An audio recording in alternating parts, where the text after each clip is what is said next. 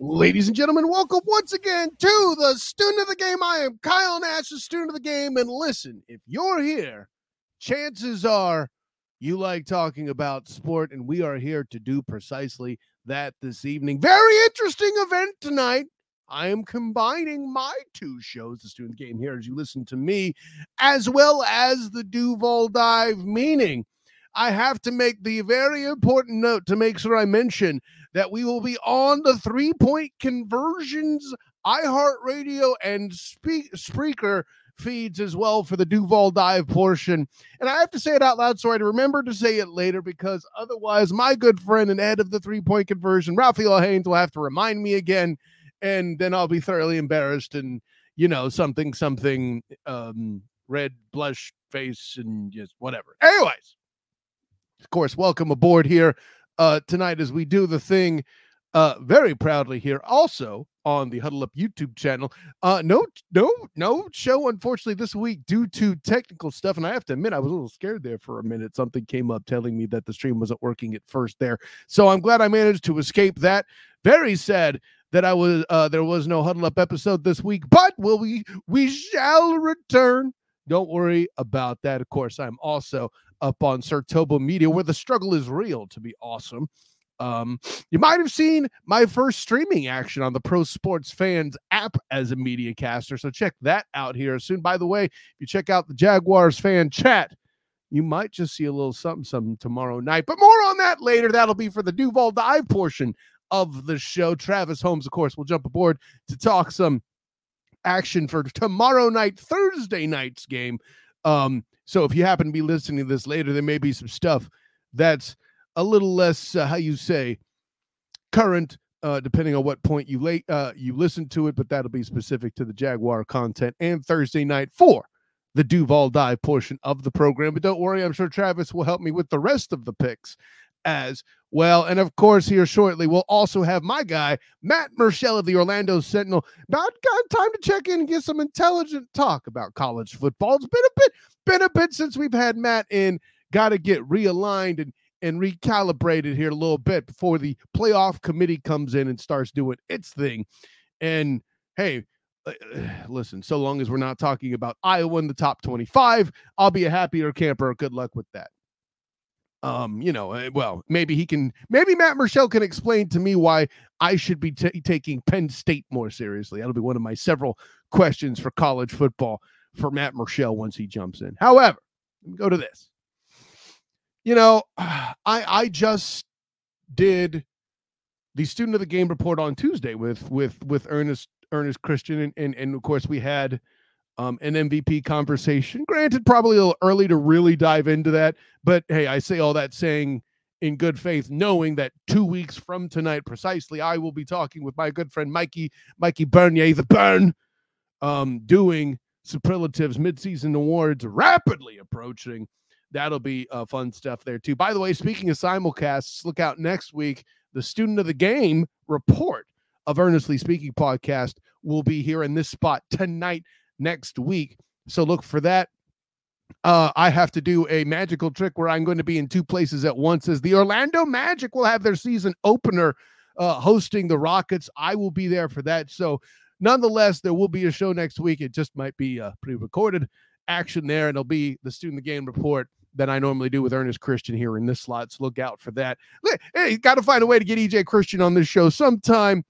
That's what we'll do there. But this is me just taking a quick aside, appealing to my media brethren, and I hope I don't sound too goofy to Matt Murschel, who's in the digital green room waiting to come in here very shortly. But guys, girls, ladies, fellow football analysts and enthusiasts, okay? Today, it's looking to me like this is the year to not pick a quarterback to be an NFL MVP. Hear me out. I know. But they touch the ball in every play, and they're just so gosh darn important. I know. I understand all of the above. But there are too many players that are making impacts away from that are carrying that quarterback's performance or making their lives look that much more easy. And listen, I'm a 49er fan. I'm a Brock Purdy guy. But please tell me how in the world one Christian McCaffrey doesn't get MVP consideration over Brock Purdy. Now, I know you're not going to do anything silly like give it to Trent Williams, and nobody wants to talk about how suddenly Brock Purdy's small hands were an issue in that weather game against the Browns, and maybe there's some, you know, official assistance, you'll pardon the expression, but I don't even want to blame it on that, even as a 49er fan. Like, that team has way too many Pro Bowl caliber individuals specifically devoted to the success of Brock Purdy that I can't make Brock Purdy an MVP candidate. I said it. Christian McCaffrey there, too, an example of a non-quarterback addition. You don't like that? How about we keep it local here to my state of Florida? I've actually had people giving me free Tua advice and making him an MVP candidate. No! I can't sign off on that either. We've listen, I've mentioned the stats on this show. Tua Tagovailoa has the fastest release. His ball is the furthest in the air per pass, or at least that was true 3 weeks ago or something like that. I have to be honest, I'm not up on my fastest quarterback release numbers this week. My bad. I'm just a lazy student of the game this week, perhaps. But don't anybody tell me that my guy Tyreek Hill isn't the reason for that. This guy is on pace to break 1,000 receiving yards within the first half of the season. Now, I think it's got to be something silly that happens, like he's got to average 186 yards in the next 2 weeks. And I know that's a tall order and a high bar, but let's be honest, people. No one's prepared to thoroughly rule that out either. Now, well, I think that'll happen. No, but are you taking a 2,000-yard receiving season off the table from Tyreek Hill? No, you are not. And the only reason that may not happen is because Jay Waddle's on the other side, perhaps. I can argue that. But at the end of the day, try to convince me that Tua Tagovailoa's life and numbers aren't made easier by the existence of Tyreek Hill. You can't do it. And I think I said it on Tuesday that my third ranked MVP for consideration was one Patrick LeVon Mahomes II. Yeah, I know it's kind of a cop-out, but if you want to pick a quarterback to be considered, it's him, and it's probably Josh Allen at this point, though I can see why you wouldn't put him in place. I've even heard some whispers of Jared Goff. But don't tell me at this point in the season, and I know it's still entirely too early, but folks, if the consistency of this kind of a performance from non-quarterback players can maintain, especially considering other guys who we were talking about that were on that kind of a pace, right? Nick Chubb and Justin Jefferson, both on the shelf, were guys that were performing like this. And now they are unfortunately unable to complete the season in question, right?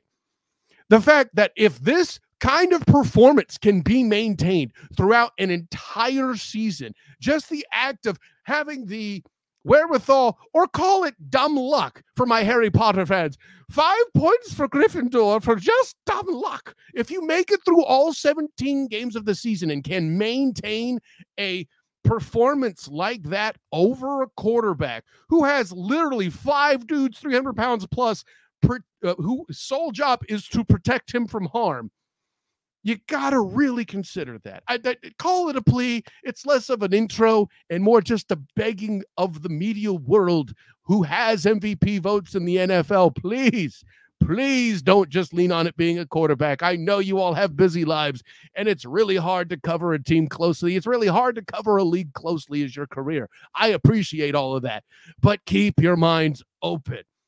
I beg you. Now, with the themes of open mind coming in here, I always have some individual who come in to school me a bit to get my mind right to talk about college football. And I'm hopeful he can open my mind to some topics so I don't say so bitter on them. I'll be blunt about that. Of course, that man, that wisdom comes from the Orlando Sentinel, national college football writer, Matt Murschel. What's going on, my man? Let's see. Matt, you're on mute. Oh, sorry. Yeah. You think by this time I would figure all this out. I was going to say, not much. How are you doing tonight, Kyle? Hey, man, I'm good. Like, and you'll have to forgive the crack in my voice as I realize you're on mute. My buddy's show, Jim Neese, had his show on StreamYard not happen because of technical issues. So I did listen. I'm under 300. That doesn't mean I need that kind of heart trouble. So thank you for helping me find the mute there. That was good. It's been one of those kind of weeks for me. So that just shocked me that happened. But it's a busy week. And obviously a lot going on, but we're looking forward to it. Looking for all the college football this weekend. Oh, yeah. Hey, listen, life in October for sports fans in general. Football is in full swing in two different venues. I mean, for those people that follow the stickball, baseball's in their playoffs, I hear. Mm-hmm. And the NBA tipping off there, too. I'll be in the building in Orlando with the Rockets in town with your mates as well. They're Jason Beatty. I'll get to see Beads for the first time in a while, and I'm stoked I didn't call him Justin by accident again. So that's a good thing, too. But listen, enough about me getting names wrong. This is how I know that you've been on the show often and I respect you. I don't have to check to spell Murschel correctly anymore. So I got that going for me. No, so, it looks good. A great job. So with all that in mind, sir, I got to get in. And I mentioned heart trouble. We got to do the required Deion Sanders talk that apparently everybody in the nation has to bring up for at least a while. What that Stanford loss has to be a big one for them. Absolutely. He admits to maybe relying a little too much on Travis Hunter. Credit to him for doing that. Mm-hmm. But I'll ask you the question that sort of popped up. Do you think that kills bowl eligibility likely for the Colorado Buffalo? I think it makes it a lot more difficult. Let's put it that way. I mean, listen, they've got a brutal schedule the remainder of the way. They're facing a lot of the best of the Pac-12. The Pac-12 is having an outstanding year. Mm-hmm. What is it? 6 or 7 teams ranked in the top 25. It's going to be a challenge. And I've said this from the start. I mean, I think it's a good story. I think Colorado Deion story is a good story this year. It's a great storyline to have going on, mm-hmm. But this is a team that's flawed. I mean, it's a young team, and it's a team that's flawed. And, their offensive line play has been horrible this year. They haven't run the football at all. They're kind of one-dimensional as a team. And defensively, they rely too much sometimes on trying to get those big turnovers. And, you saw Stanford basically do what Baylor did to UCF a few weeks ago. They just they hung in the game, and they found a way to kind of come back and take advantage of mistakes and eventually got themselves in the game. And it's when that happens, sometimes it's hard to come back. And I think the challenge for Colorado this week is going to be, okay, how do you respond? Much like UCF did against Kansas, or much like, you saw Miami, for instance, and against North Carolina with their snafu, how does your team respond? I mean, do you get them up and then go out and replay, or it's going to be a challenge. And especially with a young team that, he has a lot of transfers. He's got a lot of players. So this is our first year playing together. It's trying to really – that's where Deion, the coach, takes over. Is how do you get these guys up and say, okay, put that aside, forget about it, let's move forward and try to get some games. Because if you're going to try to be bowl eligible, you're going to have to play 2 pretty perfect games against some good teams over the next couple weeks. Right. I think Arizona's the most attainable, but like of the other 4 remaining, it's UCLA, Oregon State, Washington State, and Utah. None of them are easy outs. I mean, me, because I don't know what it is, Matt. Throughout the early part of the year, I always kind of felt like that the Cougars of Washington State, I don't want to call them frauds. I've used that word, but that could be a bit strong. I just, among the Pac-12 teams that are performing higher and as expected or unexpected, depending on your point of view, I kind of feel like they're the ones that have the least potential to me in my mind. But I'm not going to ask you the saucy question there. I'm going to ask you this. After Michael Penix nixed Bo in what was clearly the game of the week, in Oregon there. I had to make the Bo Nix dad joke. You know me by now, man. But with that in mind, I also see FSU still ranked ahead of them. I don't know if you voted this way. I'm not asking you to tell me if you did, but as somebody who has a top 25 vote, please help me make that make sense, because I can't do it. Well, I mean, I think, you look at how Florida State has played, you look at the level of competition right now. I mean, again, they came off a win of a Syracuse team that, was 4-2, that they should have beaten handily, and they did. That's probably the best game Florida State has played so far this season. Complete game, let's put it that way, in a sense of like start to finish. Washington is right there. I think, if you think about the Washington-Oregon game, if Oregon hits that field goal at the very end, which they should have completed, we don't know what would happen. Maybe Oregon comes back to win. Maybe Washington comes back to win. So that's kind of, I think, I think you saw Washington land where they land. I also think there's probably a little bit of East Coast bias. I think there's some voters on the East Coast who probably look at some of those Pac-12 teams and think, okay, they're going to end up knocking each other out, eventually down the road. They're nowhere near as good. That being said, I think Washington is probably the best chance that the Pac-12 has of getting a team in the playoff. I think Michael Penix is probably, going into my mind, is the top Heisman Trophy candidate, right now, based on his performance.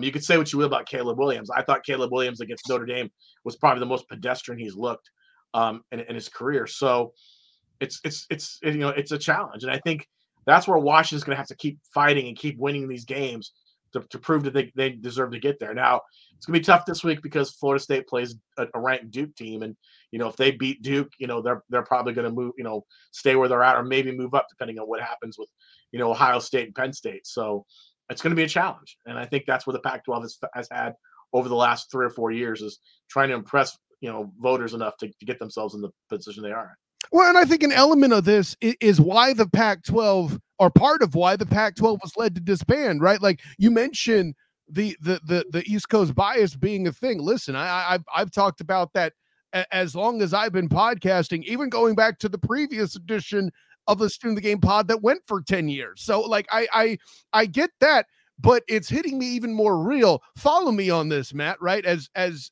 somebody who covers games at the extent that you do, and somebody has the audacity to throw a 10 p.m. kick up there.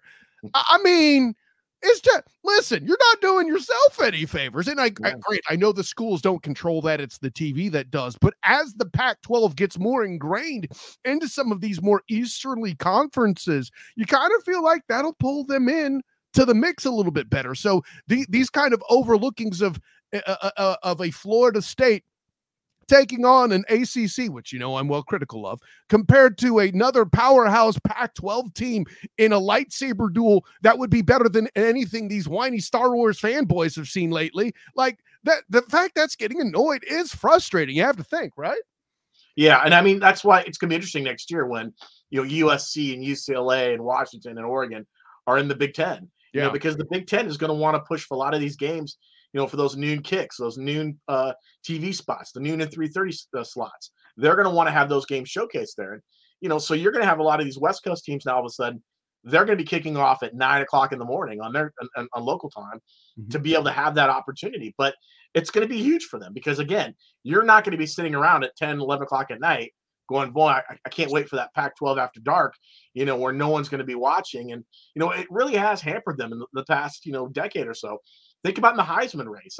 They've had some great players out there, but a lot of people on the East Coast, a lot of voters especially, aren't watching those games. They're just picking up highlights the next morning because, okay, that's fine. Look, he had a great performance. We'll see what happens. So it's tough. That's why the SEC does so well. Listen, there's no doubt that, a noon kick for the SEC game against an Alabama and an Auburn, let's say, that does a lot better than a Pac-12 showdown at 10 o'clock at night. You're going to always get those eyes. So it's going to be interesting to see how that kind of changes next year.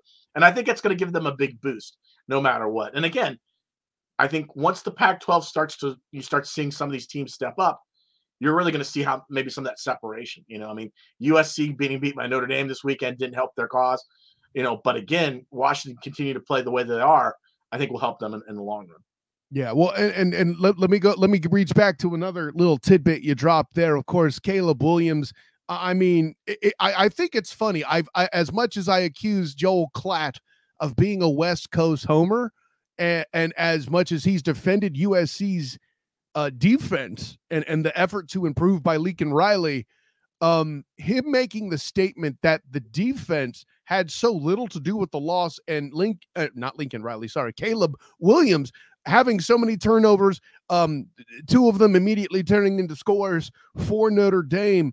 It feels like this is just, listen, Caleb Williams has been balling for what, 18 months with great talent? Is this a situation where, listen, I'm asked to carry this program every week? I had one bad week against another up-and-coming group that, you know, had the target on our backs, not taking away from Notre Dame. They are playing in what I would argue is their toughest schedule in, what, half a decade, Matt? And they're doing a pretty good job. Coach Freeman's looking good. He may get the team to 10 wins. They're on pace for that possibility, all of that. But do you feel like this is a single-game anomaly for Caleb Williams? Like, I don't feel like he's been solved. He just had a bad game, right? Well, I think he's had a bad game. But listen, I mean, this is what's the symptom of Lincoln Riley's teams. I mean, going back to Oklahoma, I mean, essentially, he had to build an offense that could outscore the team they're facing every week because their defense wasn't very good, and their defense would have problems. It's the reason why Oklahoma struggled to get in the playoff, you know, every year because, you know, there would be a game where all of a sudden they would get into a shootout, and it'd be 45-42, and you'd have to hope that Caleb Williams had a great game, you know, to carry you, you know, to that point, whereas your defense wasn't helping you out. And again, I think there's going to be, I think until they make that decision, until Lincoln Riley decides, I've got to change defensive coordinators, I've got to make a concerted effort to get a good defense. I just don't think USC is a playoff potential team. I mean, you can only ask Caleb Williams to do so much. And eventually what happens is teams start to figure out guys.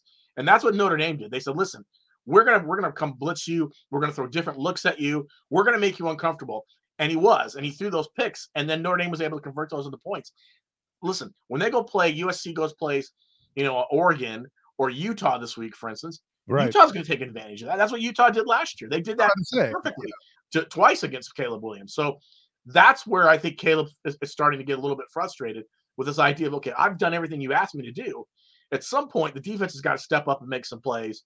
You got to shut some teams down, and we'll see what happens. Imagine USC with like Oregon's defense, for instance. I mean, if they could stop some people, you know, I think they would be bigger blowouts, and I think they would be higher ranked. But you know, again, you can only ask Caleb Williams to do so much. Now, do I think he's out of the Heisman race? No. I mean, I think he'll have put up big numbers. I mean, that's just Lincoln Riley's, you know, system a little bit, and Caleb has used it really well.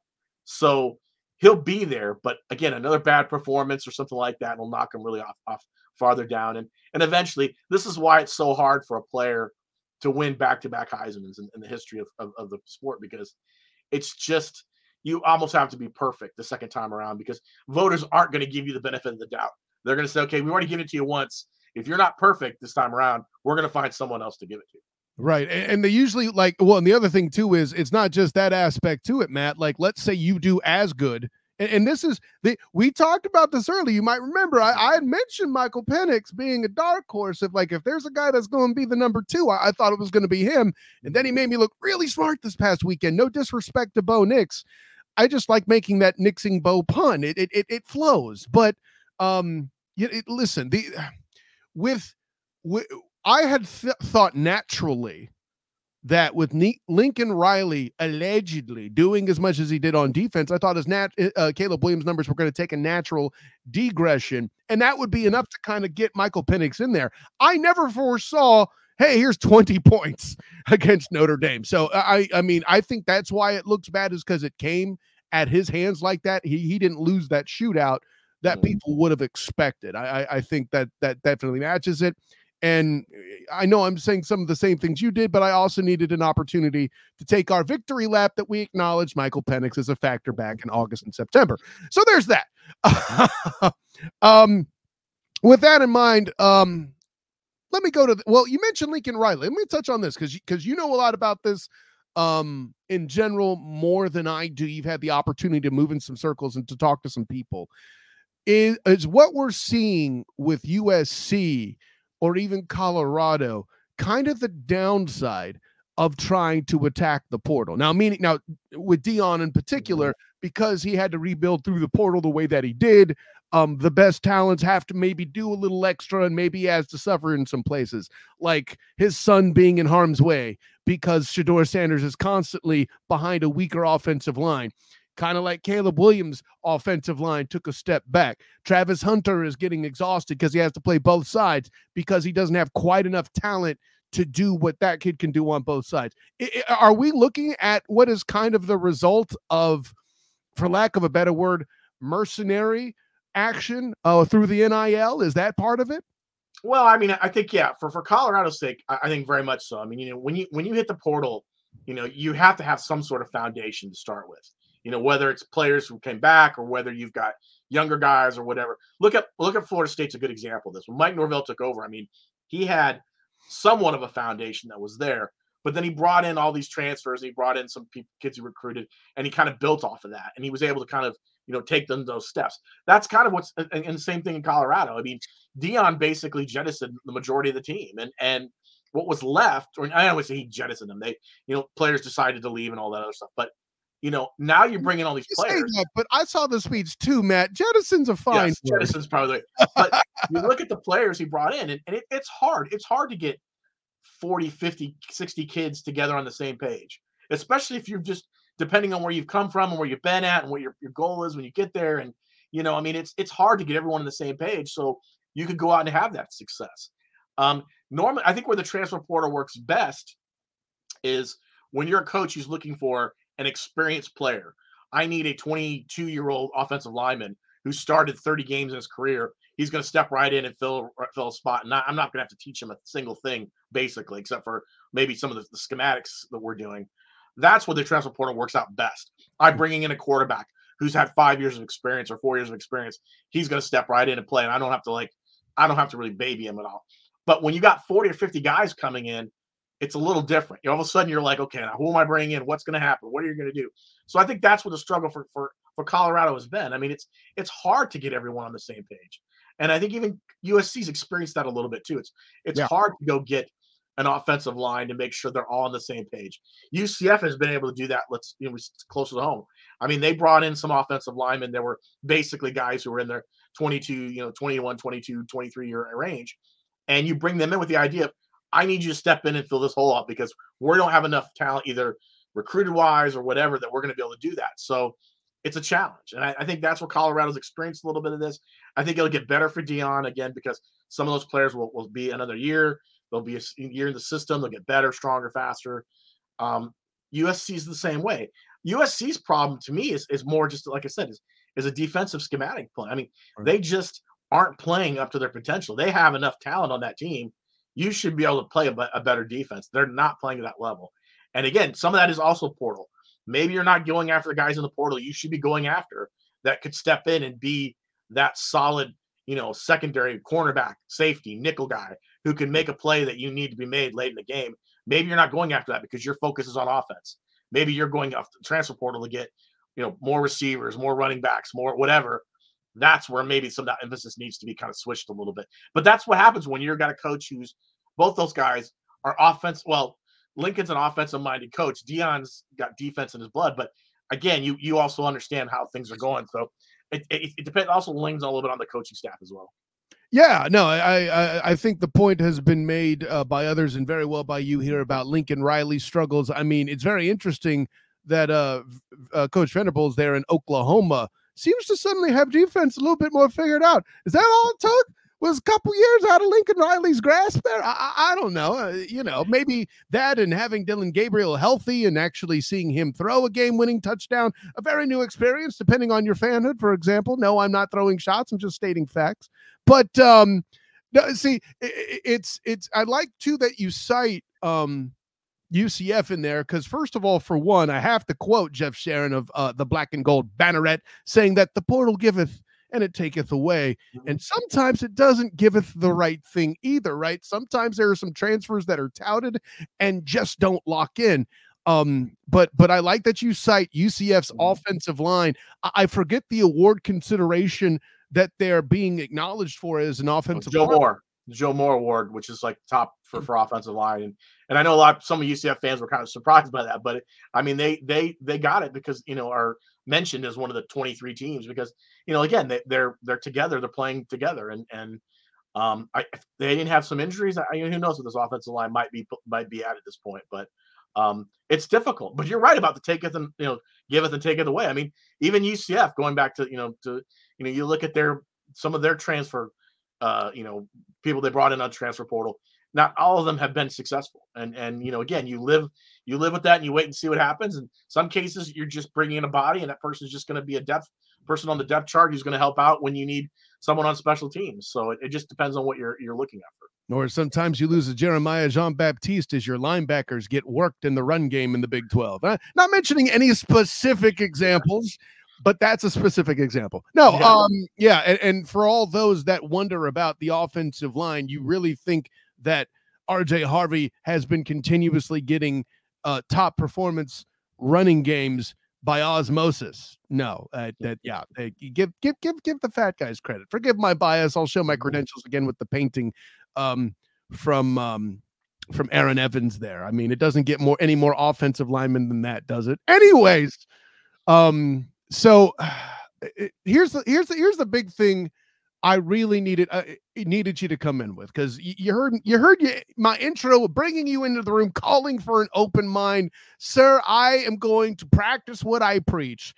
I'm trying to keep an open mind. Somebody needs to convince me why I need to be worried about Penn State as an actual playoff threat, because I am not. Help me find it. I mean, they've played a lot better than they've played in the last couple of years. I think this is a more complete Penn State team. The problem is when they get to face Ohio State, they can't get the things to work well. You know, I think, what is James Franklin, 1-8 against Ohio State? He has a really problem against the Buckeyes. This is going to be his best chance. I mean, I'm not an Ohio State believer this year. I mean, I think they have some issues. I think that the idea that Ryan Day's pulling the us versus them card on a team that's been in the playoffs, the last 5 of the last 6 years. I mean, that just tells me that he feels like this team needs a little bigger of a boost. They're playing better, Ohio State is, but so Penn State's got a chance. I mean, but the problem is they're going on the road. They're at the Shoe. It's going to be a challenge for them. But if they pull off the upset of Ohio State, then all of a sudden things change dramatically in the Big Ten, because Michigan now is either still the favorite. But now Penn State's got to face Michigan down the road, and that could change very much what happens in that race. So I need to see more out of Penn State. I mean, their schedule has been okay. I mean, they beat Iowa. I mean, and Iowa's, if you get 8 points, you beat Iowa in every week. So I mean, it's just that's how bad Iowa is. So I think that I need to see more out of them before I would put them in like they're a playoff contending team. But they are playing better this year than they've played in the last couple of years. More complete team, I think. Well, I guess you said a lot of stuff there that I absolutely agree with. I guess I'm veiling my actual gripe. Penn State at 7 makes sense to you? Because it doesn't to me. No, I don't. I think 7's a little much. I mean, I would think maybe a little farther down, but again, a lot of this is, voters look at conferences. They look at how strong the Big Ten is, especially the East, with Michigan and Ohio State, and that's why you get a little bit of a push there.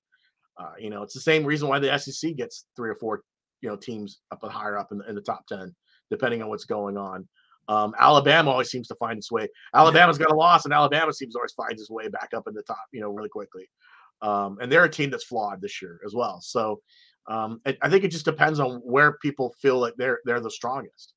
I'm probably part of that. When I look at Penn State sometimes, you think, okay, they're playing good. They're playing good football. They just haven't played anybody yet. Let's see what happens. And look at Georgia. I mean, Georgia's the number 1. And there are a lot of people now who are wondering whether or not Georgia should be 4th. That maybe they're not the number 1 team in the country, but because they've been number 1 and no one's beat them, they probably will stay in that number 1 spot and receive those first place votes. Right. And I've contended Michigan over Georgia. I mean, for me, for my money, like at that point, it's just really down the line, in December, we're deciding which team they play in the playoff before they potentially face each other for a championship, right? Like that's the one that I find, kind of interesting. Where I get worried with Penn State is in a year where, let's say, the Pac-12 is amazing and should probably deserve to send 2 teams.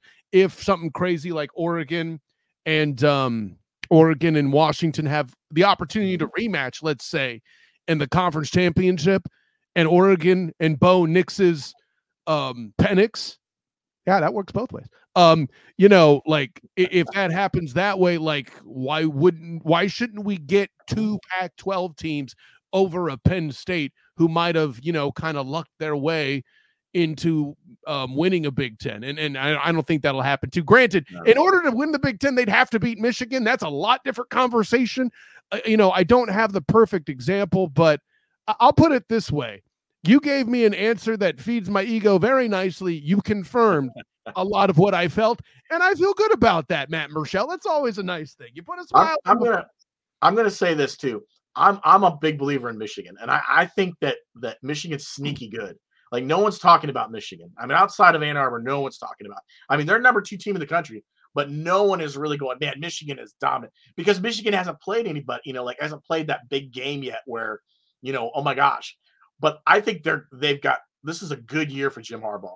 I think he's been very quiet, except for being suspended for the first 4 games. He's been very quiet.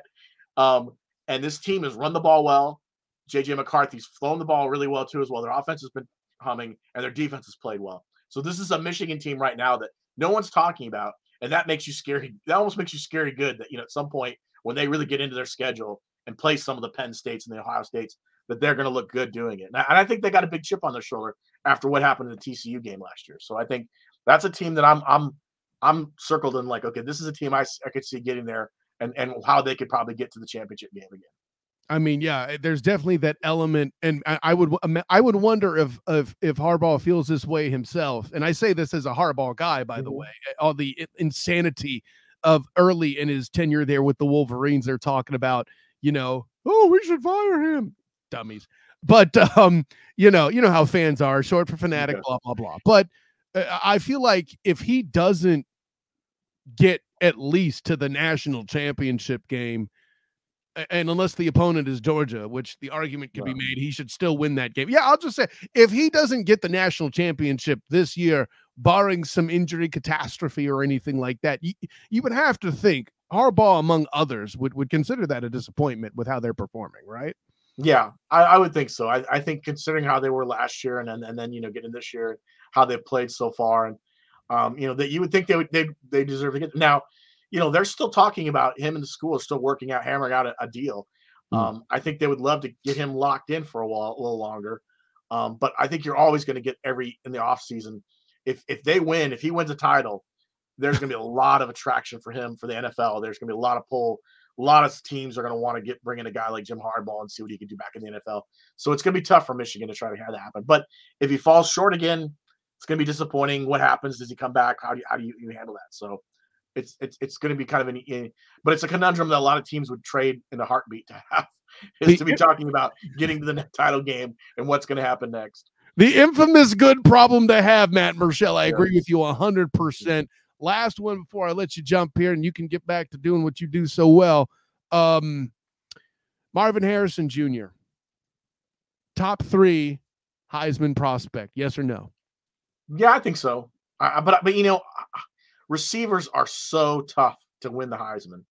I mean, you have to have not only an outstanding year as a receiver, generally you have to do other things. You have to be a returner. You have to be, you know, you have to kick returns. You have to do something else to kind of stand out. You know, because when you look at the offensive systems that are run right now, it's always going to be quarterbacks. You know, and very once in a while you get a running back because someone has a big year, but it's usually quarterbacks because they put up big numbers. Right. So for a receiver, you have to almost do something special. I mean, you think about you know, guys who won, you know, like Desmond Howard, who won, you know, like as a receiver. You know, Desmond did other things. And Desmond returned punts and did some other thing. You know, I mean, and that's kind of where he was a major factor. Tim Brown. When he won the Heisman for Notre Dame, he was also their punt and kick returner. He had, 3 or 4 touchdowns that year he won it on returns. So you almost have to do something extra special to be, you know, like to stand out. It's difficult. And I think it's not a flashy position that a lot of people sometimes love to like, you know, vote on. They'd rather see like a guy who puts, you know, 30, 40, 50 touchdowns on the board. Sure. So a guy who maybe has, you know, 12, 15, something like that. Hear me out, though. Here's the story aspect that he has handled that he's uniquely qualified to have as an Ohio State player, right? Now, granted, not guaranteeing these things happen, but for one, there's the storyline of CJ Stroud is gone and he still does amazing things. I think that should count for something. And two, if they beat Michigan, you got to think that's going to get some people's attention. And that game happens late enough in the year, it'll stick in people's craw. Is that a nutty theory? I don't think you. No. I mean, it's a good theory. But I mean, and I'll say this too. He's also benefits from the fact that, let's say Penix is still the leader in the clubhouse. And then the last 3 weeks of the season, you know, they've got to play, you know, whatever, you know, their schedule gets tough and he loses a game and he plays badly in one game and loses a game.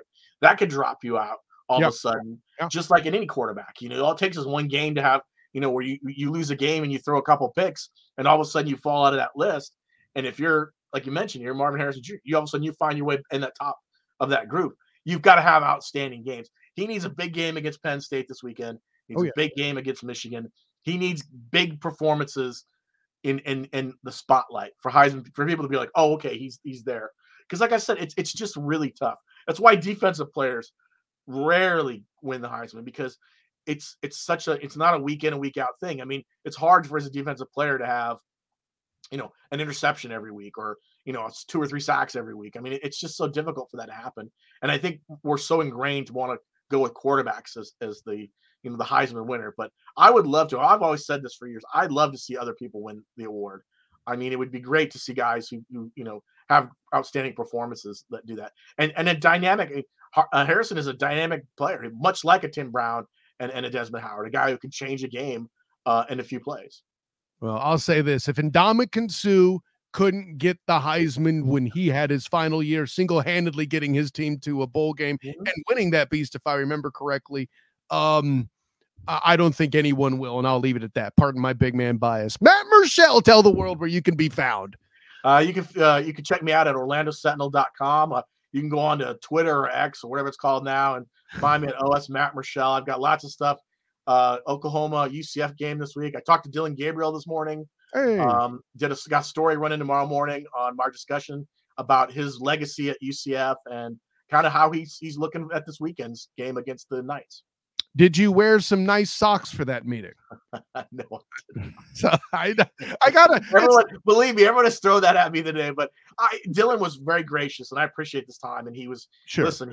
He is looking forward to. You know, he's not shying away. I mean, he has nothing but utter respect for this time at UCF, and he hopes the fans, you know, see him that way as well. What he tried to do at UCF, he understands that obviously transferring out was a difficult decision, but he felt like it was the best decision at the time. So, it's tough, man. And we were talking about this on the phone. We couldn't think of any other time where a starting quarterback has played against his team. You know, like a starter leaves, transfers, and then comes back and plays as a starter against that team. We couldn't think of anyone else at the college level that happened. So it's kind of an interesting kind of storyline this weekend going into Saturday. Interesting. Well, and listen, for all the stuff I have been critical of Dillon Gabriel, the fact that he talked to you does show a ton of class. I'll definitely offer that up 100%. But yeah, go check that out with the Sentinel, written by my guy Matt Murschel. Good work as always, man. I will see you soon. I don't know when exactly. Yeah, you're pretty busy. You're keeping busy, man. I mean, I know I haven't seen you ever. You know, there's a Sunday night availability if UCF, depending on what happens this weekend, and then maybe next week going into the West Virginia home game, we'll see what happens. Yeah, no, day job stuff has kicked my butt, so you haven't seen me at the weeklies either lately. But hopefully, I can fix that sooner than later, Matt Murschel. But hey, listen, it'll be soon. Sooner than later, I know that because football. What better reason than that, my friend? You take care, Matt. All right, man. Talk to you later. Always fun to talk to a great football mind like Matt Murschel to jump in to do the thing. But speaking of great football minds, I don't need to go into an intro where I wax poetic about how cool a guy is, even though my nickname for my next guest is Champion. Like, this is far more appropriate to bring him aboard. I'll go ahead and let the world see him jam doing this thing as we start off the Duval Dive portion of the episode here. The simulcast, student of the game. Let's go. Side here going right now as I bring in Big Cat Country's own Travis Holmes. And of course, for those who don't remember, I'm Kyle Nash, the student of the game of the Jaguar Report. And make sure to acknowledge that the three-point conversion iHeartRadio channel will be playing this, as will Sartoba Media's YouTube channel, where the struggle is real to be awesome, the Huddle Up YouTube channel with my guy, Big Jim Neese. Oh, yeah, throw some bing in there as well. A7BN Sports Facebook page, my Twitter account, my Twitch account, both the SOTG, all of the above. And oh, by the way, if you don't check it out immediately, you could also go to all your favorite podcasting feeds and whatnot. Him being here tonight obviously means we're not going to go live on Friday at 11. Simply put, my dude's got talent, but he also needs sleep and will not be able to watch all that much film before 11 a.m. I don't think that's... I appreciate it, man. But yeah, listen, we're talking film, we're talking stuff, we're talking Duval Dive. Hopefully, you'll be around to pick the rest of the NFL with me a bit later. But enough about that. Let's get into it. The Duval Dive portion of the show. Guess what? Bam! I even got the nice clothes. There we go. So with all that in mind, Travis, let's start here, man.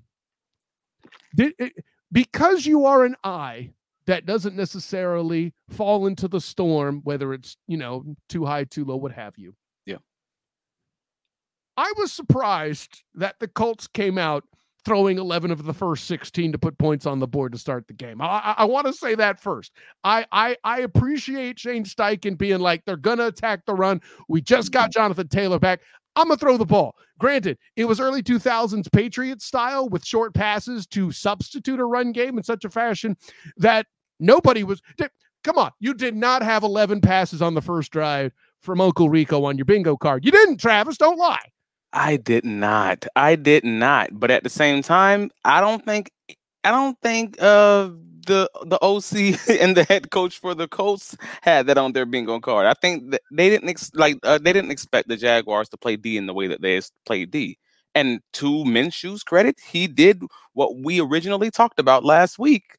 He was an efficient, getting the ball out, you know, making those 5-7 yard throws and nickel and dimed his way down the field, and did what he needed to do as a veteran quarterback.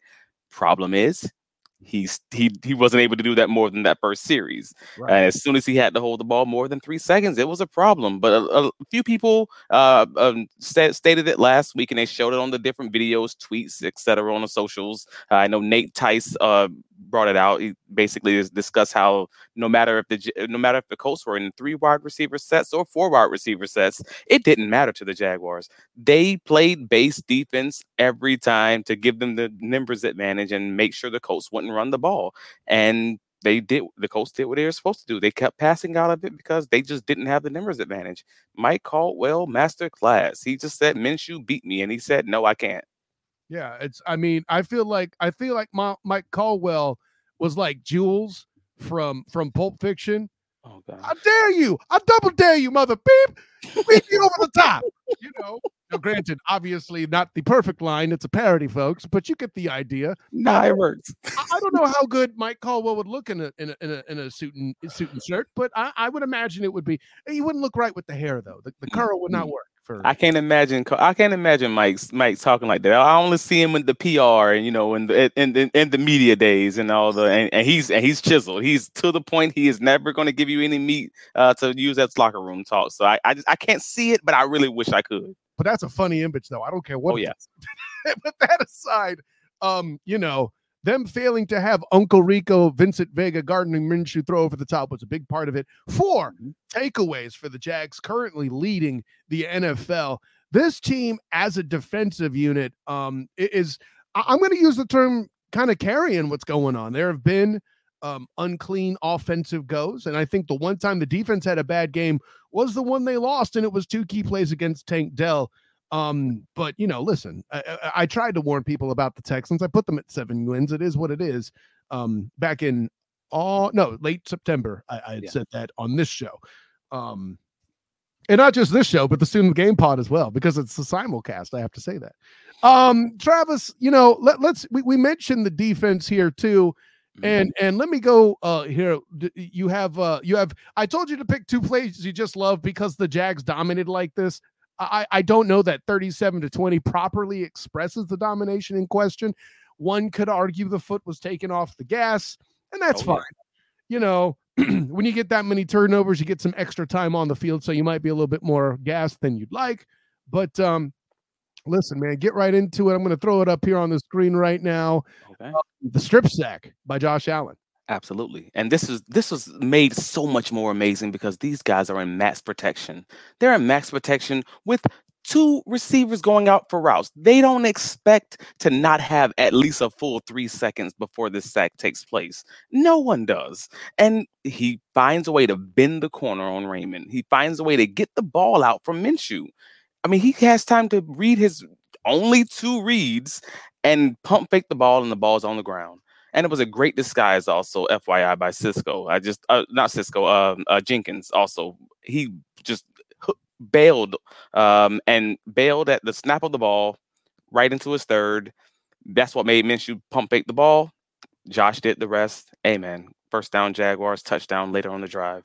And I love Josh Allen taking over the work. You had mentioned the disguise being solid by the DBs. I'll take it back to my house. That tackle moved toward Josh Allen in his effort to get into his kick step. And Josh Allen said, you don't bring that unclean trash in my house. And that's how he kind of managed to come around the back like that. And right. Minshew, in his defense, trusted that he had no idea he was there, and nor should he believe that he is. Because like you said, max protect, how the hell do I not have this much time to get rid of the ball? And you know, Josh Allen was like, surprise, mother beep, and took care of it.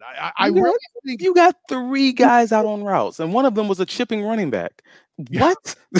And you still get a sack in less than 3.5 seconds? That's wild. That's a great play by Josh, but that's also, sorry for the coach. I mean, that's that big a blunder by the tackle, but it's just that forward motion. I feel like it wasn't a full lunge, but you closed the gap and gave yourself less time to react to Josh Allen, who has long arms and is a speedy dude. Listen, I've stood next to him. I'm as tall as him, but his arms, like, listen, I feel like a T-Rex standing next to him, my little teeny stuff, okay? You can't move forward to Josh Allen. He will make you pay for it, and we saw it there in that particular instance. Let's take it over the offense, too. I got to give a little credit to the tackle spot. The interior line, for the mess that it's been, especially with Walker Little hurt, they've been banged up. Cam Robinson, I know he got criticized for his return in the London game where he was involved with the strip sack. And you had cited that the second one, you didn't really think that was his fault in the Buffalo game, all that. He and the young man, Anton Harrison, are doing pretty good at the tackle spot. John Shipley of the Jaguar Report has talked about that. And the more I look at stuff and think of it, he's really got me on board with that. But in your mind, offensively, what do you really think shined? Oh, we got Mickey coming in to say hi to you, too. What's going on? See, Mickey Delaney's a dude from the Sartoba media side who comes in, comments a lot on Drew Willingham's stuff, and he supports the struggle being real to be awesome.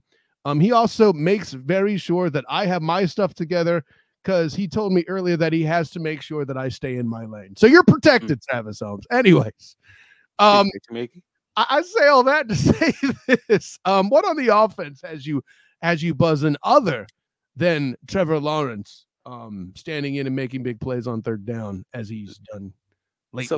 This was a fun game only because it's the second Colts game this season where the offense did not play well and we still blew the other team out. And that's just wild to say we almost scored 40 points with the very imperfect game. And I think all the advanced stats kind of back that up, whether it's the actual advanced passer ratings, whether it's the PFF scores. I mean, you only had one guy with over 80, three guys over 70.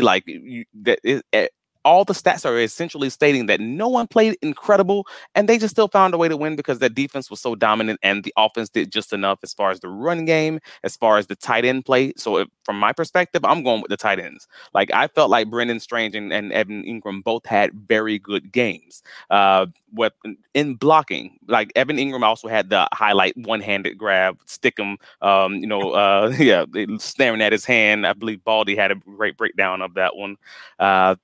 So they made their presence known in the passing game just enough. Again, Brendan Strange nearly had two touchdowns out of his three targets. One of them, I mean, you're a yard short, and I feel so bad for the young man. He got his first touchdown, and it could have been a two-touchdown game. That hurts. Again, he has his mentor over Evan Ingram over here just showing out highlight reel catches on the sideline. But yeah, they both did their thing, and they did exactly what they had to do, showing up in the run game, showing up in the pass game. It was beautiful. Well, speaking of talents doing things, you've segued very nicely to your offensive pick here, the Brandon Strange touchdown. So let's go into that. And listen, when I first watched this, I loved the design of the whole thing. You'll switch here to the other view. You see that Strange will engage. I when I first saw the overhead view, I had no idea who was going to come out until the ball came out. And then you see that little nick there, mm-hmm. and then right there, just nobody even looks at him. The linebacker doesn't look. The deep safety's like, why weren't you there covering him when he broke out? Like, you could see at the end of the video here when we get there, you know, Trevor finds him. I mean, Ray Charles could have found him. And then after Strange celebrates, they're like, what's going on, man? Why weren't you there? You see the two of them talk to each other. I mean, that's another pencil whip from our good friend Doug Peterson. And to maybe they thought it was a little bit strange that he went the route. That's more than a pencil whip. That was a whipping whip. Like that, that the old line. If you saw that pocket, I wish we could rewind it. If you could see, look at that pocket. You just that, play it again there, Travis Holmes. That pocket looks like the pocket when the Jaguars played against the Texans and we had Chaseon rushing. If you know the play I'm talking about, there is no one close by Trevor. Trevor is literally on his fourth read, and he is back there smoking a Newport, drinking a port. Like he is just having a day. Look at this. There's nobody by him. He could have gone back to his first read and gone through all of his progressions again. That is what made me love this play. Like, even with two great defensive ends, you have DeForest Buckner, and they're not close. That is awesome. That is a great series. That is a great red zone possession. That is a great touchdown. And listen, great credit to the offensive line. Listen, you heard me last week on the Duval Dive, saying what I always say when it comes to the Colts. If you neutralize DeForest Buckner, your life will be easier. They sure as heck did. And by the way, silencing Jonathan Taylor. Granted, he did have a nice little 40-yard jaunt on a short pass, but that's bigger than anything he did running. What was it? 8 carries for 19 yards? Yeah, not a stellar day. And that's just above $1 million or just below $1 million a yard for those that are keeping track. If you're taking his annual salary into this one game, and honestly, that's not fair. I'm making jokes, but. Listen, I mean, right now in the past two games against both the Titans, which granted was his first game back, I get it, and against the Jaguars here, who now after this game are averaging giving up only 75.1 or 0.3, something like that, yards a game, are just quite a juggernaut to try to run the football against. But Travis, let me do you one better though, because if you're only looking at the running back yards and not the added quarterback scrambles and things of that nature, the Jaguars are giving up less than 60 yards a game on the ground. Look at that, right? All of a sudden, it's just impressive, and I dare you, I double dare you to try to run the football, especially you. New Orleans Saints. Now, Thursday night game, it's a short week. Physics get strange and all of that. Trevor's injury may be a factor.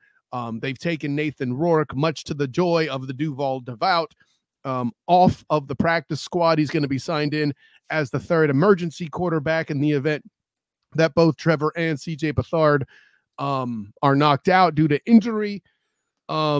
Rourke can go into the game. So that's the rules on his being elevated in such that he is. But you hear me mention CJ Beathard. That's because the wording, they're confident. And I said this on Mark Moses's show on 1560 The Fan AM in Melbourne, that I felt like talking to Trevor after the game, after the hit and all that, that he was confident that he was going to play, but you never really know in a short week. And that's still kind of where we're at, I feel like, even on Wednesday night. But he has been practicing limited, right, Travis?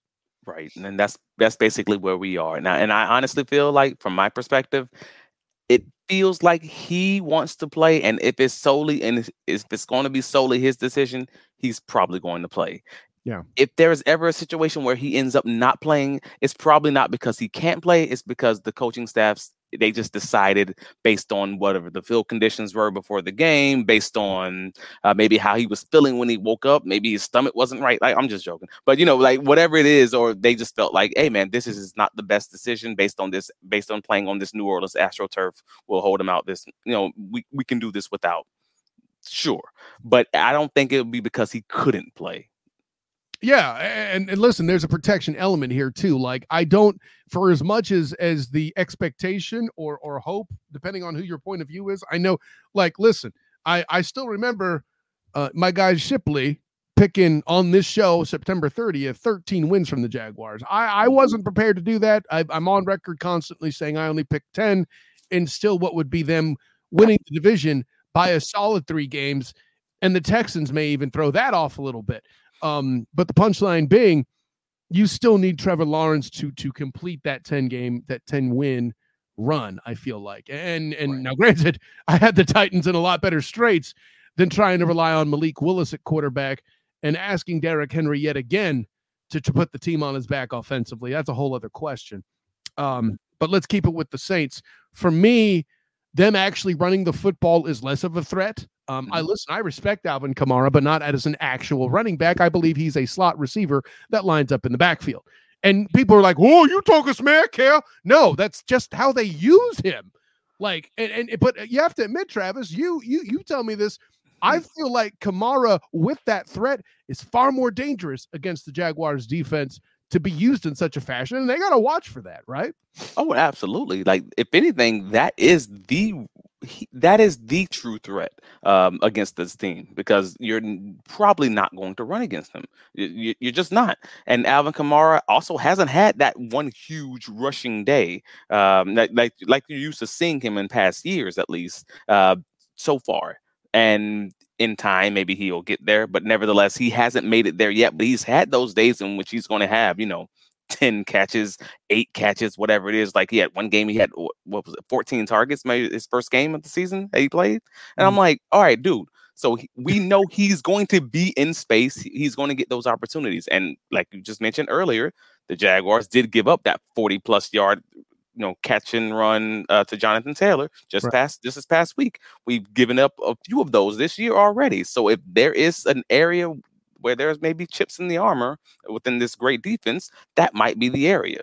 They're actually the Jaguars are actually giving up 40 yards per game receiving exactly to running backs specifically right now. That's 40.5.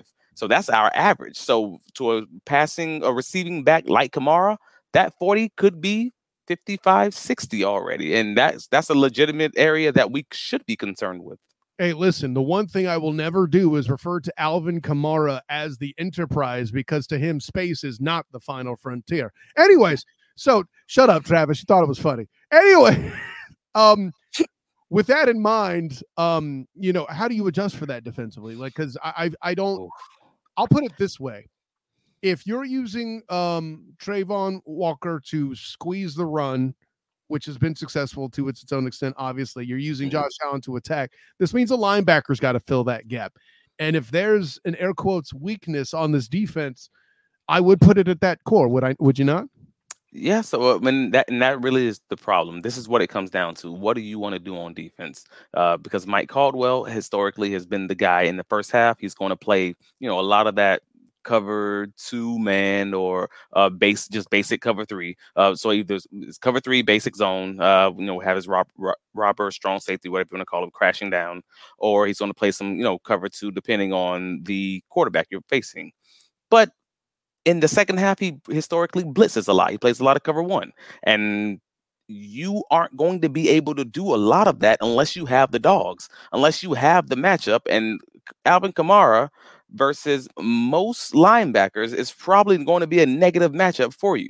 Like, so we're really going to be our quote unquote adjustment is going to be hoping and praying that Devin Lloyd ate his Wheaties that morning and that he has some great coverage, because you get those wrong matchups, maybe with Kamara on Aluakon or someone along those lines, and potentially Kamara has that advantage, and that's 15 yards, 20 yards, or even to the house. So your matchups is truly just probably sitting back in zone and maybe doing a lot more zone blitzes, which different variations, there's a billion of those. And that may be the route, because at the end of the day, no matter what that decision is, whatever that adjustment is, it needs to involve blitzing, because you're playing Derek Carr. Or do you get fancy and every now and again throw in maybe like a corner or safety spy on obvious passing situations when Kamara's on the field, right? I mean, no, absolutely. You have the option. Like even last week, he did on a few different occasions. You had Thomas. Goodness gracious, is it Daniel Thomas? D. Thomas. You had number 20 for the Jaguars. You had Thomas on the field on a few different occasions. You even had Johnson on the field. And I'm like, okay, so he's using the East. And the week before, it was a few plays where he put Dewey Wingard on the field and took Darius Williams off the field. Like, I've seen some great, interesting combinations where I'm like, okay, so we're doing some fancy stuff now right now. Like, and so that is absolutely an option, depending on what the personnel is for the Saints, like whatever they have on the field. We might be able to bring certain packages in that's, hey, man, your job is to stick with this guy no matter where he goes. And that can simply be the role. So I'm absolutely on board with that option, if it's the cornerback spying or whoever else. But in this game, it probably wouldn't be the cornerback only because you don't have Campbell. So you're already playing with the backup, and you don't want to give that backup too many additional responsibilities outside of playing coverage. Which, by the way, you were absolutely correct. Daniel Thomas is who you're referring to. Okay. By the way, just I wanted you to go to bed happier with that. But with that in mind, yeah, I don't need to ask you for a score quite yet.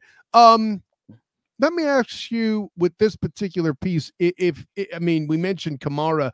We know that Marshawn Lattimore is a good corner. Cam Jordan up front is an excellent pass rusher. What element of the Saints defense worries you the most? The element of their defense that worries me the most is the fact that they can stop the run with just their front four. And like you already mentioned, you know, Cam Jordan, you didn't mention, you know, Saunders, their right tackle. Like the fact, he's still good. Yeah, right. And well, DeMario Davis is also questionable because he's that middle linebacker. That could actually benefit our tight ends significantly because he's not able to ride that rail. And he's not able to just be this incredible guy who's scraping, because I don't know as much about their backup, DeMarco Jackson. So the fact that he's questionable this week is a big thing. But I would absolutely say their running game, their ability to stop the run, especially with the fact that we know we have a limited quarterback. Even if he's like he may, hopefully he plays, and if he plays, he's at minimum going to be limited. At most, he's going to be not playing, and we're going to have CJ Beathard show, which is going to probably lean on the running game. And the unfortunate part of that is the Jaguars are fourth at stopping the run. Cool. The Saints are seventh. They're not a slouch either. Like the Jaguars are giving up just under, and again, just under. And I'm only talking about per game because there's the stats are thrown off with the bye weeks and things of that nature. But right. Averages per game, two running backs. The Saints are seventh. The Jaguars are fourth, and both of them within 10 yards of each other given up per game. So we're still talking less than 70 yards a game given up to the running back position. So you're probably not running the ball against either of these teams, and that's what scares me, is the fact that we may need to, depending on how healthy Trevor truly is. That being said, a sampling of their opponents, sir. The Titans was their opening game. The Panthers, the Packers, the Bucks, the Pats, and the Texans. We're not exactly seeing them stopping juggernauts here, Travis. I mean, to throw this out there. While I hear you, the Packers can run the ball. The Texans can run the ball. I'm not saying that they're just terrible, and the Titans can run the ball. Like, I'm not saying these are just dreadful bottom of the barrel teams as far as I don't even want to name specific teams, but you know the ones I'm talking about. But what I'm trying to tell you is the other three on that schedule aren't exactly world beaten. I mean, the Saints beat the Pats 34-0. Come on, bro. I do understand. My only point is, even if they're playing these dreadful teams, even if they're playing the worst teams in the world, they gave up 90 yards total rushing yards to running backs for the Titans. They gave up 59 to the Panthers, 45 right to the Packers, 72 to the Bucks. I mean, like, on and on. 45 to the Patriots. They gave up 103 to the Texans, and that was on 26 carries. Like, you know what I mean? Like, this is not, no matter how you slice this, they are doing well as far as stopping the run. And this might be their biggest challenge, but we also have our own offensive line injuries to worry about on top of the quarterback injuries we were just talking about. Surely. Well, and this is kind of why I'm bringing up what I did, right? Devin Singletary and Dameon Pierce and company were good for 120 yards rushing. I got to give credit to DeMeco Ryans and his coaching staff for going that route and staying with the run game. and all of that. I think that needs to be accounted for. Now, granted, the other problem is the Texans don't have the same sort of receiver core. You would think that they would be going for, to attack with the run more often than they do, but they got the Stroud kid. Maybe the Saints defense is kind of spread thin in that way. To your point, I really think what'll make the difference is the protection. Travis Etienne, I believe, will be challenged with that part of it, as well as Evan Ingram. But what I see in front of me is if you want to try to get Ridley and Latimer one-on-one, cool. Let's say he's successful all game. I don't think the Saints have the defense to lock up everybody in the air. And if, so they can't exactly stack the box, not that they would try to do that, but, and I don't think they have enough up front to just pin down Travis Etienne. And, oh, by the way, this dude could leak out just like Kamara. I think there's so much balance offensively. It's going to be a challenge for the Saints, regardless of the running numbers, especially when they have things that can attack. And I have questions in their statistics. To your point, right? They attacked the king himself, Derrick Henry, and respect to it. They only won that by a single point. All that stuff. Now, granted, that was kind of a weird game because that was an interception. Interception, but a turnover fest. That in itself has a whole lot of anomaly in it. The Saints got the first turnover from C.J. Stroud. I mean, they fumbled it right back, but they did get it, and that was his first one of the season. And that's that protection point I make, though. Yeah, and he did not look comfortable in that game. And the fact that you stated that you don't think that they necessarily have all the dogs, essentially, to match up with this balance of an offense, I don't disagree with you. But I don't know how much it matters if that defensive front is dominating and that's the question. And I think we're on the page there. Like if the Jags are going to concentrate on anything, like I said, Evan Ingram's going to be asked to get involved. Travis Etienne's going to be asked to protect. Mm-hmm. Not that he isn't now, but I think there's just a little bit more spice and pepper on it. A, facing this team. B, short week. And C, Trevor being limited mobily as well.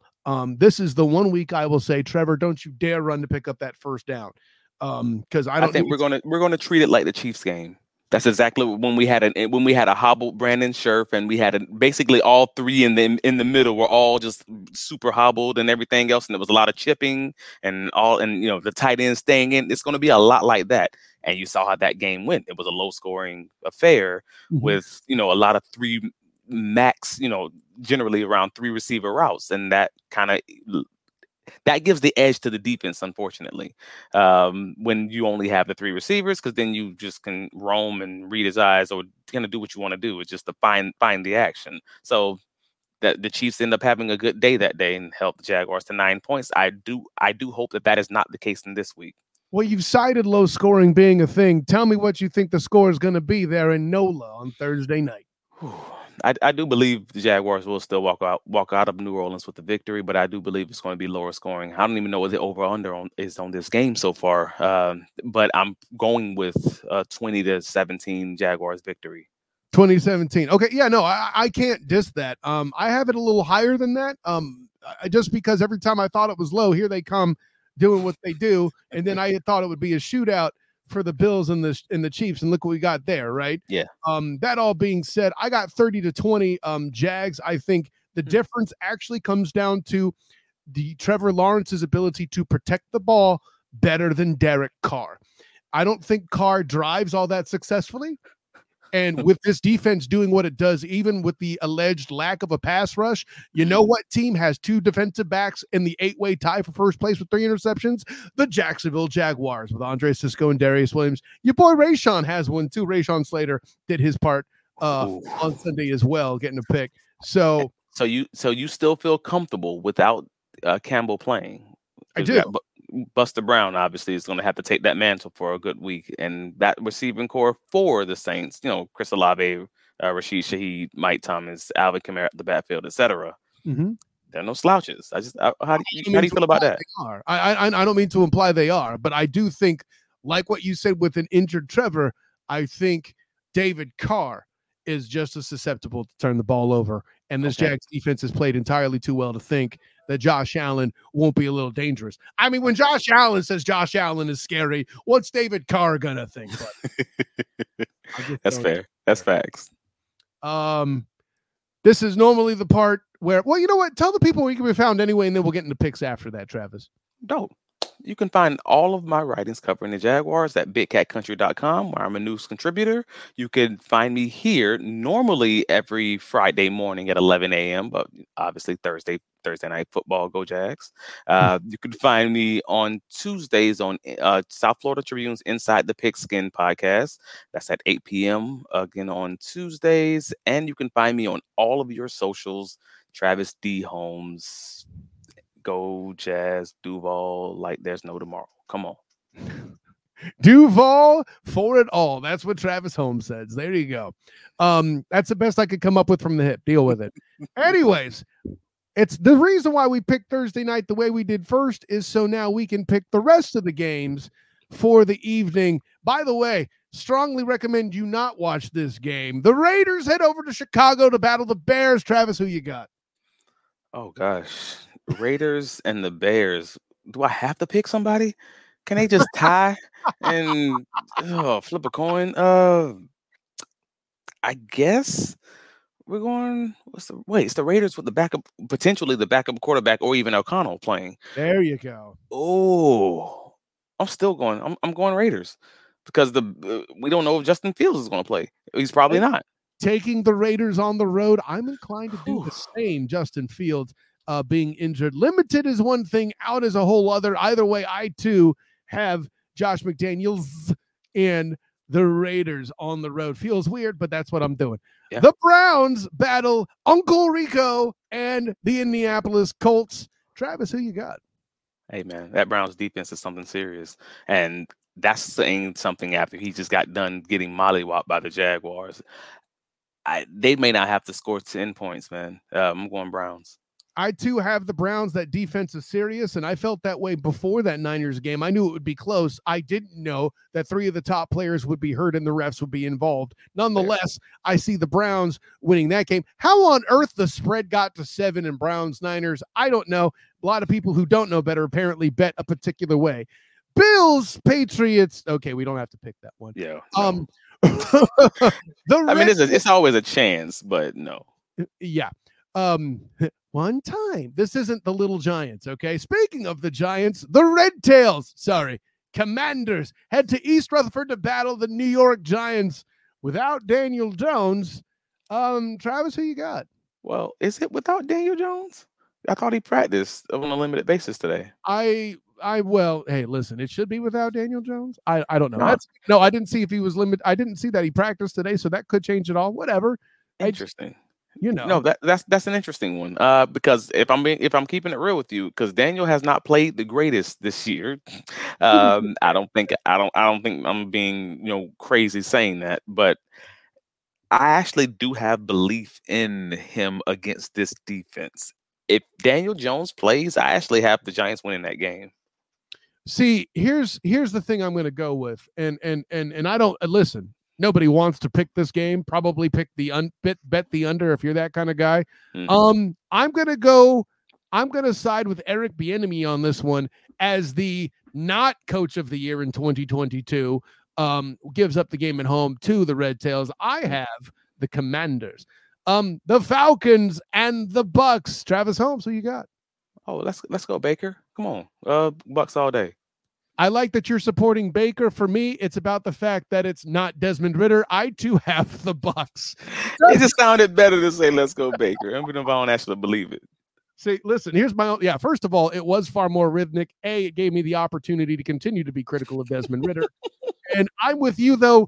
If we find out that Taylor Heineke's starting that game, immediately change my pick to the. Yeah, we talked about that weeks ago. I'm the week that he comes in, I am betting on the Falcons all day. I think he is so much of an upgrade over Ritter, and I don't understand how they don't see it. Well, I just work here, Travis. The Detroit Lions and Matt Campbell head over to Baltimore to battle Lamar Demetrius Jackson and the Baltimore Ravens. Travis, who you got? This is a hard one, brother. It is. It's a hard one because if the Ravens play the game that they played last week, they're going to win this game. But if they play the game they played the week before, they won't. Bingo. And they've been a little bit more inconsistent than previous years, whereas the Lions have actually been way more consistent. Jared Goff over the last 17 games is 13-4, and man's looking like if you were to put that into a season, that's an MVP candidate for sure. Like, isn't it weird to hear that? I can't figure it out, buddy. I got a lot of Lions fans in my life, man, and they're making sure I don't forget it. So, good on them. I'm glad. With that said, enjoy. Yeah, with that said, I'm probably going to have to go with the Lions. It don't feel nothing about this game feels good. I would not bet my mortgage, but I'm probably leaning Lions. Travis, listen, friends don't let friends drink alone, and friends don't let friends pick Detroit alone. As regardless of how good I feel about the Baltimore Ravens, at the end of the day, it's about my kneecaps not getting bit. I too have the Detroit Lions. The Steelers head over to SoFi Stadium in LA to battle the Rams. Travis, who you got? I'm going Rams. And again, I don't like it. I don't bet against Mike Tomlin like I don't bet against Mike Vrabel. They're just the two Mikes, Bright Mike and Mike or whatever. Like, brother, it's a problem. But yeah, I'm probably going to say I'm going to go Rams just because they are playing really good football, really efficient, really disciplined football, and that's. I got to lean there because the Steelers aren't necessarily doing that. No, hey, listen, I can't blame you. I'm always afraid to pick against Omar Epps myself. And with that in mind, let me help you. You mentioned all the right things. I'll add one more. Aaron Charles Donald versus Kenny Pickett. I have the Rams. Cardinals, Seahawks. Travis, who you got? Yeah, we go on Seahawks, but then they do always play. The Cardinals always play the Seahawks rough, and it's always this funky little weird looking game like that ends up being. That's in a nutshell, my guy. Let me tell you. 17-14 is some little ugly score that you just don't expect. But no, I think it'll be closer than most people probably believe. But I do think the Seahawks will end up winning it. A 3-point difference. Don't be so dramatic. It'll be 14-10. It'll be a 4-point difference. I have the Seahawks and Geno and company doing the thing. The Packers and the Broncos. We don't have to pick that game. What's that? Let's do it. Because again, I'm a Matt LaFleur guy. Like, okay, we could do the Pack and the Broncos. And I'm going to actually say the Pack. I don't, that's because nothing I've seen on film. Their offense actually looks very stagnant right now, and that's not talking about the picks. That's actually talking about the scheme that they're running. I think it's a little bit weird, and I'm hoping that LaFleur can kind of figure it out as the season goes on. But you're still playing against the Broncos, and they don't have an answer on offense. They don't have an identity right now. Yeah, the most disappointing part of the team. That's not involving a fiscal contract of huge proportions like Russell Carrington Wilson's is the defense. And I think Jordan Love, I don't love Jordan as a starter, but I do appreciate that the fact there'll be enough balance against an underperforming defense to win the football game. I got the Packers. See, this is why I wanted to skip that. Anyway. Oh, okay. Cool. Anyways, let me go Chargers and the Kansas City Chiefs in Arrowhead. Travis, who you got? Another one of those games, like I was just mentioning with the Cardinals and the Seahawks. It's another one of those teams that just always plays. They always play each other very well, very close, very exciting games in the end. And I have no reason to believe the Chargers will win it. Yeah, and that's exactly why I think they'll win it. Just because they play best a lot like the Jaguars. And whenever they're in a game that they just should not win, that's when they play up to the competition, and that's when they give the cardiac cats come to life. And the Chargers in that way are very, they're very chargery. They're going to bungle when they should win, and they're going to win when they shouldn't. And that's literally my only way, because they are a really solid team. They've been playing games well, and then they just get to the end and they just drop the ball on the ground and they just bungle it. And I believe that's, after all that being said and done, I think they'll still beat the Chiefs just because they shouldn't. That is actually a fascinating response. You're going with the football gods. But you know what, Travis Holmes? If you end up being right, I'll take all the texts and the I told you so's and the whatever, because you, sir, are a braver man than I. I have Patrick LeVon Mahomes II, but not because of Patrick LeVon Mahomes II. You know the matchup? I think that's the real difference maker here. Andy Reid versus Coach Staley. He's terrible. He's proven it time again. A defensive coach whose defense sucks. Help me with that. Can you? I don't think so. McCory Hardman comes back into town. They got him back in a recent trade. Maybe he plays this weekend. Maybe he doesn't. I don't know.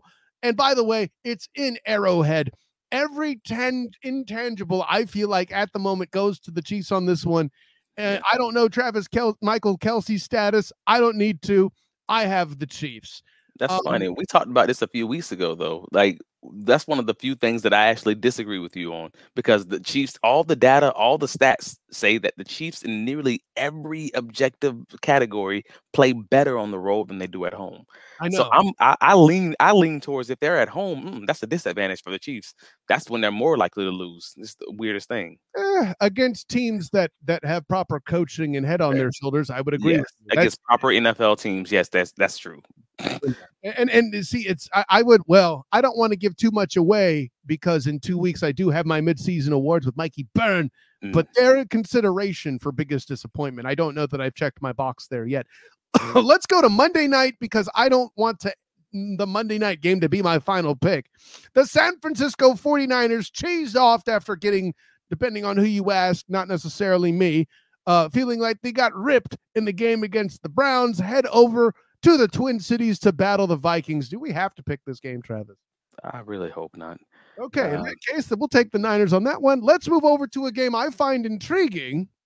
The Dolphins head over to the Link and Philly to battle the Eagles. Travis.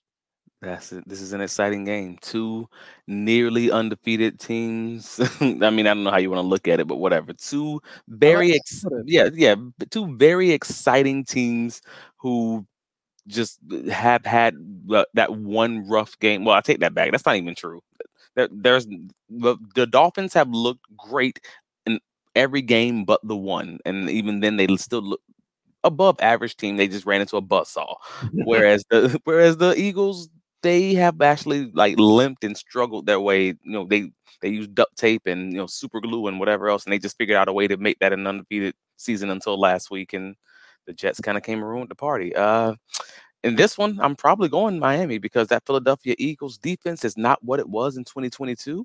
And no one's really shown the ability to shut that offense for the Dolphins down. They just slowed it down and, to a 20-point loss, which is still crazy because they still scored 20 points, even in the game that someone did well against them. So, yeah, this is an interesting one. And it's not so much the fact that the Dolphins were slowed by a defense as much as their lack of defense allowed a good offense to flourish. Here's the thing, and Travis, there's no getting around it at this point. Shane Steichen and the defensive coordinator for last year are both missing, and it shows, right? So Steichen with Indianapolis, and the Cardinals outperforming on the strength of the fact of having a former Super Bowl winning coordinator as a head coach now. Listen, at the end of the day, my guy, I have to match you for now just because I like Mike McDaniel that much. Remember, you can't say McDaniels. That's Josh McDaniels, and the S is for sucks. With that in mind, a real quick thing. Mickey came in. He did not appreciate you picking the Giants. He thinks you're on the weed. He wants you to stay in your lane. You should have picked the red tail. Hey, man, if I was or was not, that don't mean I'm wrong. Afro Man still made good points in this song. High as hell. That's a great point, Travis Holmes. I never thought I'd see the day. Quote me. Wait, mark this. What is it? 129.15. Afro Man as a philosopher of wisdom. Sure, hey, high as F, but he says nothing inaccurate in the song. There you go. Oh my goodness. You know what? That's a great note to end it out on here. As I give all my credentials as I do at the end of the episode, I'll do Travis a favor. I'm found out. The game. You can find me on Twitter, the SOTG. Find me on Instagram as the same on the SOTG. Find me on Threads, the SOTG. And also find me on Facebook as the student of the game. Check out my writings with the Jaguar Report, the three-point conversion, both Jaguars pieces, obviously. Check out my work with the Black and Gold Banneret, the UCF Knights on Saturday face Oklahoma and their former quarterback, Dillon Gabriel. I will be writing my weekly edition of Night Class to talk about that performance where I grade them out and see how they do for the week. And then also post-game, the live reaction show Night Shift comes out there too. Check that out on the Black and Gold Banneret YouTube channel and various other places. So there's all of that as well.